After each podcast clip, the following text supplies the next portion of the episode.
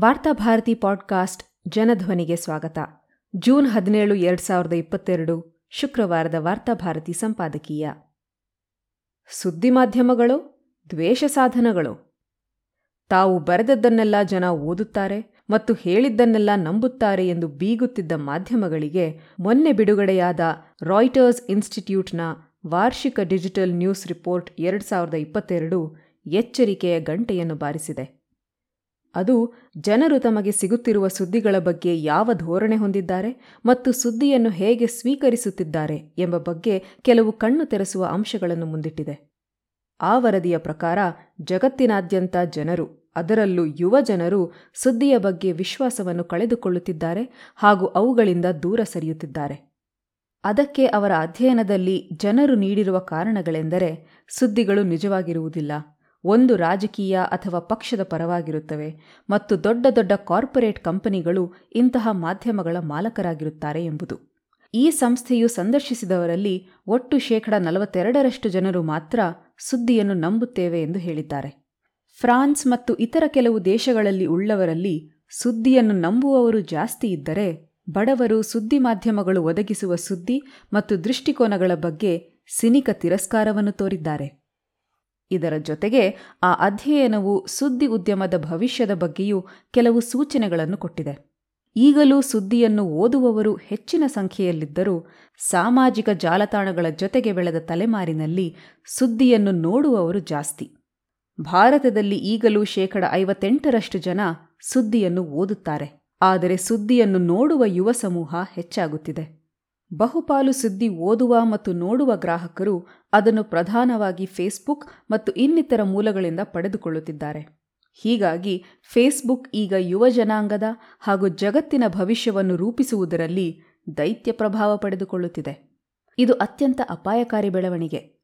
ಏಕೆಂದರೆ ಫೇಸ್ಬುಕ್ನ ಆಲ್ಗಾರಿದಮ್ ಮತ್ತು ಅದನ್ನು ನಿರ್ವಹಿಸುವ ಸಿಬ್ಬಂದಿ ಬಲಪಂಥೀಯ ಒಲವುಳ್ಳವರಾಗಿದ್ದಾರೆ ಎಂಬುದು ಈಗಾಗಲೇ ಸಾಬೀತಾಗಿದೆ. ಭಾರತದಲ್ಲಂತೂ ಅಂಬಾನಿಗಳು ಬಿಜೆಪಿಗೆ ಪೂರಕವಾಗಿ ಫೇಸ್ಬುಕ್ ಅನ್ನು ದುಡಿಸಿಕೊಳ್ಳಲೆಂದೇ ಜಿಯೋ ಎಂಬ ಸಂಸ್ಥೆಯನ್ನು ಹುಟ್ಟುಹಾಕಿರುವುದು ಈಗ ಬಯಲಾಗಿದೆ. ಇದಲ್ಲದೆ, ಬಲಪಂಥೀಯರು ಹಾಕುವ ಕೋಮು ಪ್ರಚೋದಕ ಕಂಟೆಂಟ್ಗಳ ಬಗ್ಗೆ ದೂರುಗಳನ್ನು ನೀಡಿದರೂ ಫೇಸ್ಬುಕ್ ಆಡಳಿತದ ಮೌನ ನಿರ್ಲಕ್ಷ್ಯ.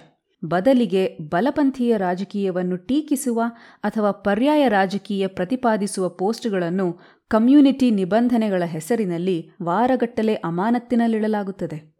ಹೀಗಾಗಿ ಈ ಫೇಸ್ಬುಕ್ನಂತಹ ಜಾಲತಾಣವು ಬಲಪಂಥೀಯ ರಾಜಕಾರಣದ ಪ್ರಬಲ ಸಾಧನವಾಗಿ ಬಿಡುತ್ತದೆ ಎಂಬುದು ಭಾರತದಲ್ಲಿ ಮಾತ್ರವಲ್ಲ, ಜಗತ್ತಿನಾದ್ಯಂತ ಆತಂಕಕ್ಕೆ ಕಾರಣವಾಗಿದೆ. ಇದರ ಸಾಮಾಜಿಕ ಪರಿಣಾಮ ತುಂಬ ಭೀಕರವಾಗಿರುತ್ತದೆ. ಉದಾಹರಣೆಗೆ, ಭಾರತದ ದೃಶ್ಯ ಮಾಧ್ಯಮಗಳೆಲ್ಲವೂ ಈಗ ಸಾಮಾಜಿಕ ಜಾಲತಾಣಗಳನ್ನು ವಿಸ್ತೃತವಾಗಿ ಬಳಸುತ್ತವೆ. ಅವುಗಳಲ್ಲಿ ಬಹುಪಾಲು ದಲಿತರ ಬಗ್ಗೆ ತಿರಸ್ಕಾರ ಹಾಗೂ ಮುಸ್ಲಿಮರ ಬಗ್ಗೆ ದ್ವೇಷ ಇರುವ ರಾಜಕೀಯವನ್ನೇ ರೋಚಕವಾಗಿ ಬಿತ್ತರಿಸುತ್ತಾ ಬಂದಿರುವ ಸುದ್ದಿವಾಹಿನಿಗಳೇ. ಇಂತಹ ಸುದ್ದಿವಾಹಿನಿಗಳು ಮತ್ತು ಅದರ ಕಂಟೆಂಟ್ ಬಗ್ಗೆ ಉದಾರವಾಗಿರುವ ಜಾಲತಾಣಗಳ ನಿರ್ವಹಣೆಗಳಿಂದಾಗಿ ಅಲ್ಪಸಂಖ್ಯಾತರು, ದಲಿತರು ಮತ್ತು ಬಿಜೆಪಿಯೇತರ ರಾಜಕೀಯದವರು ಸದಾ ಜನರೆದುರು ವಿಲನ್ಗಳೆಂದು ಚಿತ್ರಿಸಲ್ಪಡುತ್ತಾ ನಿರಂತರವಾಗಿ ರಾಜಕೀಯ ಹಾಗೂ ದೈಹಿಕ ದಾಳಿಗೆ ಗುರಿಯಾಗುತ್ತಿದ್ದಾರೆ. ಆದರೆ ಕತ್ತಲಲ್ಲೂ ಕೋಲ್ಮಿಂಚು ಕಂಡಂತೆ ಇದೇ June ಹದಿಮೂರರಂದು National Broadcasting and Digital Standard Authority, NBDSA, ಇಂತಹ ಕೆಲವು ಸುದ್ದಿಗಳನ್ನು ಬಿತ್ತರಿಸಿದ ಸುದ್ದಿವಾಹಿನಿಗಳ ಬಗ್ಗೆ ದಂಡನಾತ್ಮಕ ಕ್ರಮಗಳನ್ನು ತೆಗೆದುಕೊಂಡಿದೆ. ಇದರಲ್ಲಿ ಮುಖ್ಯವಾಗಿ ವಿದ್ಯಾರ್ಥಿ ನಾಯಕ ಉಮರ್ ಖಾಲಿದ್ರ ಮೇಲೆ ಪೊಲೀಸರು ಹೊರಿಸಿರುವ ಆಪಾದನೆಗಳನ್ನು ಕೋರ್ಟಿನ ತೀರ್ಪೆಂಬಂತೆ ಬಿತ್ತರಿಸಿದ್ದನ್ನು, ಮುಸ್ಲಿಮರು ಧಾರ್ಮಿಕ ಕಾರಣಕ್ಕಾಗಿ ಉದ್ದೇಶಪೂರ್ವಕವಾಗಿ ತಮ್ಮ ಜನಸಂಖ್ಯೆಯನ್ನು ಹೆಚ್ಚಿಸಿಕೊಳ್ಳುತ್ತಿದ್ದಾರೆಂದು ಅರ್ಥ ಬರುವ ಶೀರ್ಷಿಕೆಗಳನ್ನು ಕೊಟ್ಟಿದ್ದು, ರೈತರ ಐತಿಹಾಸಿಕ ಹೋರಾಟ ನಡೆಯುವಾಗ ರಾಕೇಶ್ ಟಿಕಾಯತ್ ಅವರ ಹೇಳಿಕೆಯನ್ನು ತಪ್ಪಾರ್ಥ ಬರುವಂತೆ ಅರ್ಧ ಮಾತ್ರ ಪ್ರಕಟಿಸಿದ್ದನ್ನು. ಹಾಗೂ ಮುಸ್ಲಿಮರು ತಮ್ಮ ಸರಕನ್ನು ಉಗುಳಿ ಮಾರುತ್ತಾ ಉಗುಳು ಜಿಹಾದ್ ನಡೆಸುತ್ತಾರೆ ಎಂಬರ್ಥ ಬರುವ ಕಾರ್ಯಕ್ರಮಗಳನ್ನು ಮಾಡುವ ಮೂಲಕ ಒಂದೇ ಸಮುದಾಯವನ್ನು ಗುರಿ ಮಾಡಿದ್ದು, ಇವೆಲ್ಲವೂ ಸುದ್ದಿಯ ನೈತಿಕತೆಗೆ ಮತ್ತು ಗುಣಮಟ್ಟಕ್ಕೆ ವಿರುದ್ಧವಾದದ್ದೆಂದು ಮತ್ತು ಅದರ ಟೇಪನ್ನು ತಮ್ಮ ವಾಹಿನಿಗಳಿಂದ ಹಾಗೂ ಎಲ್ಲ ಸಾಮಾಜಿಕ ಜಾಲತಾಣಗಳಿಂದ ಅಳಿಸಿ ಹಾಕಬೇಕೆಂದು Zee News Zee Hindustan, India TV, Aaj Tak ಟಿವಿಗಳಿಗೆ ತಾಕೀತು ಮಾಡಿದೆ. ಇವೆಲ್ಲವೂ ಸ್ವಾಗತಾರ್ಹ ಕ್ರಮಗಳೇ. ಆದರೆ ಈ ಕ್ರಮಗಳು ಮತ್ತೆ ಇಂತಹ ತಪ್ಪು ಮಾಡದಂತೆ ಎಚ್ಚರಿಸುವಷ್ಟು ಕಠಿಣ ಕ್ರಮಗಳೇ. ಏಕೆಂದರೆ ಈ ಕ್ರಮಗಳನ್ನು ಘೋಷಿಸಿದ ನಂತರವೂ ಅದೇ ಟಿವಿಗಳೇ ಮೊನ್ನೆ ಕಾನ್ಪುರದಲ್ಲಿ ಮಾನವ ಹಕ್ಕು ಹೋರಾಟಗಾರ್ತಿಯೊಬ್ಬರ ಮನೆಯನ್ನು ಧ್ವಂಸ ಮಾಡಿದ್ದನ್ನು ಯೋಗಿ ಸರಕಾರದ ದೇಶಪ್ರೇಮಿ ಕ್ರಮವೆಂಬಂತೆ ಬಿತ್ತರಿಸಿದವು. ಹಾಗೂ ಯಾವುದೇ ಪುರಾವೆ ಇಲ್ಲದಿದ್ದರೂ ದಿನಪೂರ್ತಿ ಸಂತ್ರಸ್ತರನ್ನೇ ಸಂಚುಕೋರರೆಂಬಂತೆ ಕಥೆಗಳನ್ನು ಕಟ್ಟಿ ಬಿತ್ತರಿಸಿದವು. ಸುದ್ದಿ ಮಾಧ್ಯಮಗಳ ಮುಖವಾಡ ತೊಟ್ಟಿರುವ ಇಂತಹ ದ್ವೇಷ ರಾಜಕಾರಣದ ಸಾಧನಗಳನ್ನು ಪರ್ಯಾಯ ರಾಜಕಾರಣದಿಂದಲೇ ಎದುರಿಸಬೇಕಾಗುತ್ತದೆ.